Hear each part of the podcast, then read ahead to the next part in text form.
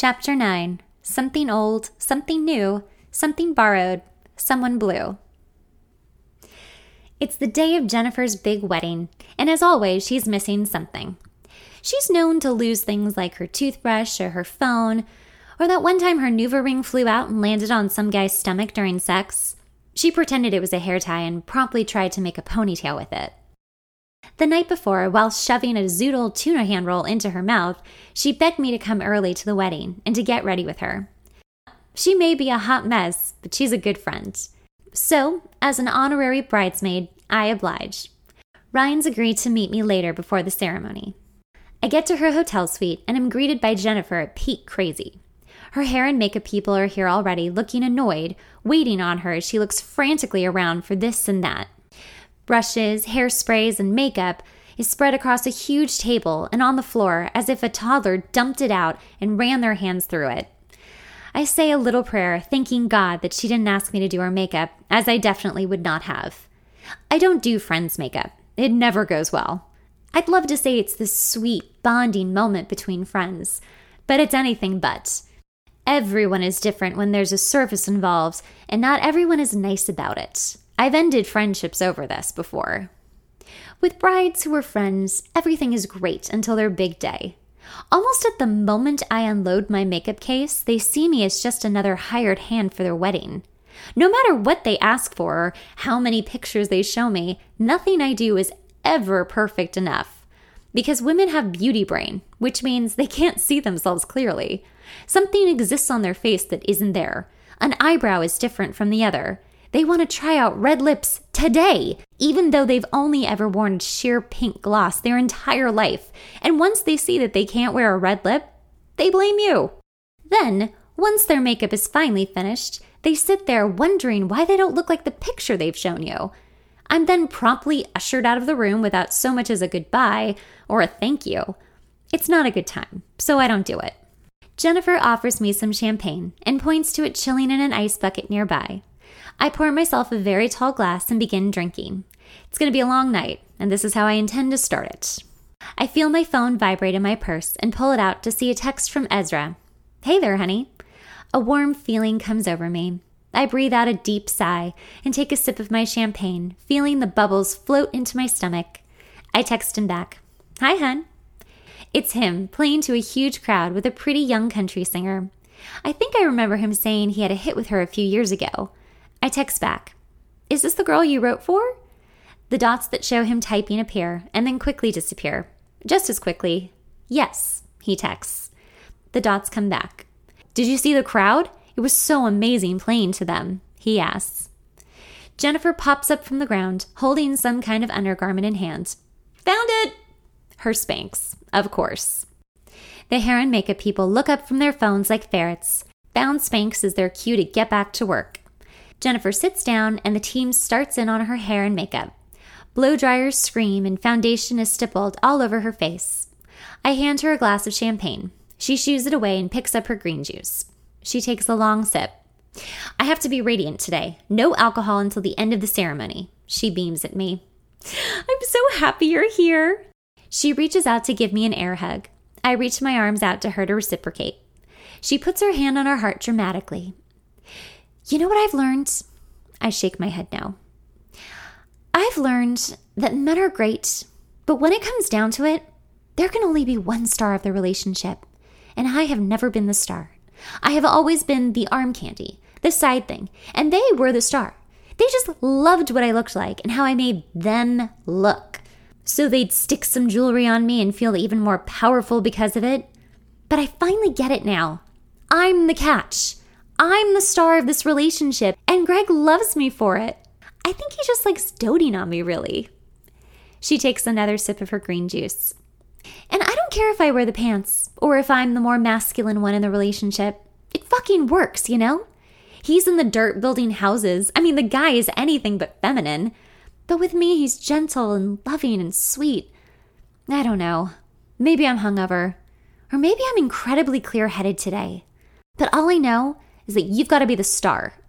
I take a long sip of my champagne, calculating everything she's just said. Did you see that crowd? It's the only thing I can think of as I feel a sharp, guttural reaction to Ezra's text. maybe she doesn't mean you literally have to be the star. I meet Ryan at the ceremony, and we make our way to our seats on the bride's side of the aisle. The scene is much like last night in appearance, only in the daylight now. Some of Jennifer's family is us. They look sweet and unassuming. There are a few small kids playing with some rose petals on the ground. Suddenly, I hear something. I look behind me, and an older woman, probably someone's grandmother, reaches her arm out to tap my shoulder. I look around at her, and she smiles her hundred year old smile and says, I just wanted to tell you you look very pretty in that dress. I blush, flattered by her compliment. I thank her, smile, and turn to face the altar. She reaches her frail arm back out again and taps me. You know, I have a quote. I look around, hoping that this isn't about to turn from sweet old lady to sweet senile old lady who keeps interrupting the ceremony to tell me she likes my dress. I look at her, hoping for the best. You do? She sits up excited that she has my attention again. Love is not forever. Forever is a lie. Love is only a glance between hello and goodbye. I laugh. Don't tell the bride that. Oh, she knows. I'm her great aunt. I always tell her the truth, she says, smirking. I smile, amused by Jennifer's very quirky great aunt. Do you have someone who tells you the truth? She asks me in an older, scratchy voice that she's probably asked many a good question with in her lifetime. I think so, I say, wondering if that's true. Good, she says, nodding. What about a fella? She asks as if we're teenagers again. Obviously, girl talk transcends age. I think about what she's asked me. Do I have a fella? I decide to take a risk and say yes. Maybe saying yes will make me believe it more. Does he treat you right? I think so, I say, laughing a little bit. She looks at me concerned and then laughs. Eh, no relationship is perfect. The more you love someone, the more you can hate them. I laugh at this, not sure what to think. She waves three curled, wrinkled fingers at me. I was married three times. I loved each and every one of my husbands at different times in my life, but I never let marriage change who I was.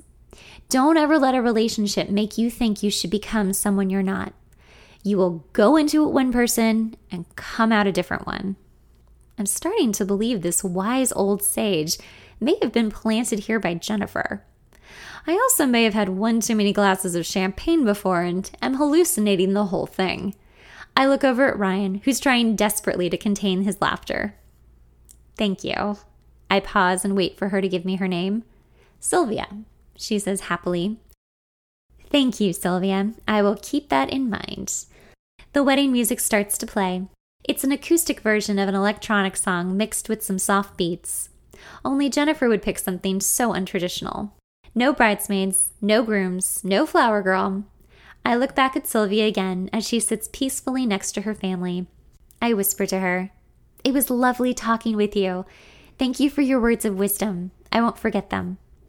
You're welcome, dear, she smiles. Will I see you at the reception? I ask. With bells on, she says, snapping her fingers in the air like a dancer. Ryan leans in. That was amazing. The wedding was just what I expected from Jennifer short, sweet, and to the point. No dilly dally, no mushy love stuff, from her at least.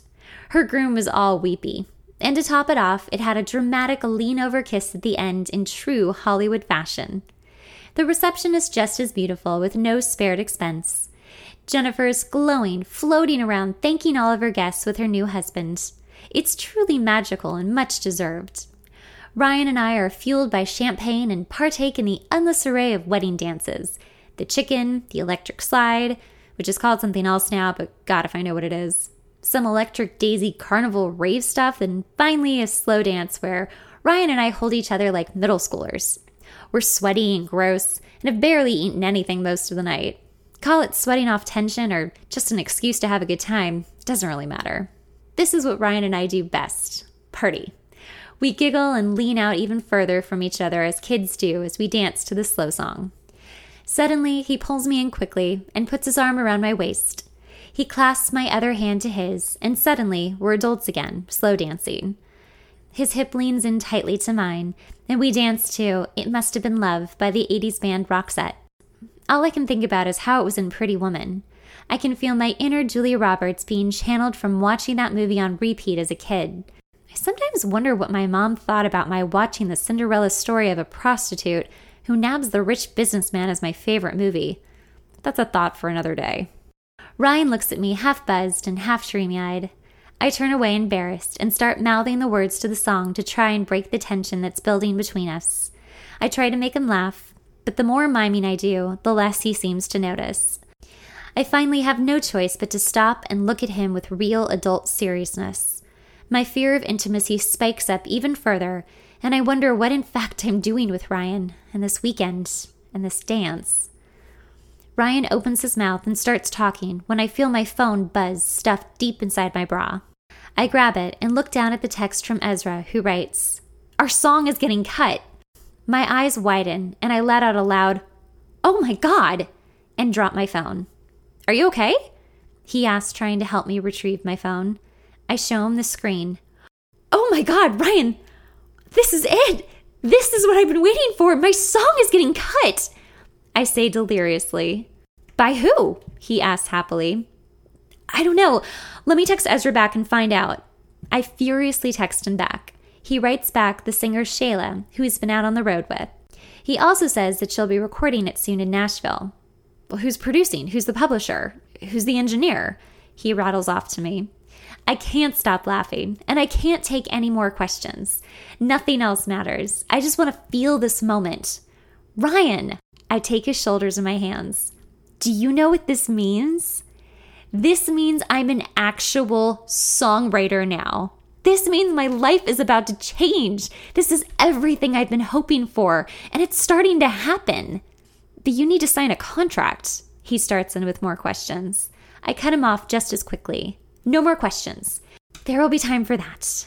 But for now, can we just live in this moment? He stops and gives me a big hug. Congratulations. You deserve this. He lets go and looks at me. But more questions later. I want to make sure you're taken care of. Ezra's done this a million times. I'm going to be just fine. Let's just dance. I pull his arms up and start jumping to the upbeat pop song that's playing. Jennifer drags her husband, who looks tired from the night, up to us and starts jumping. Jennifer yells at me, Isn't this the best night ever? I yell back at her, It's the best night ever.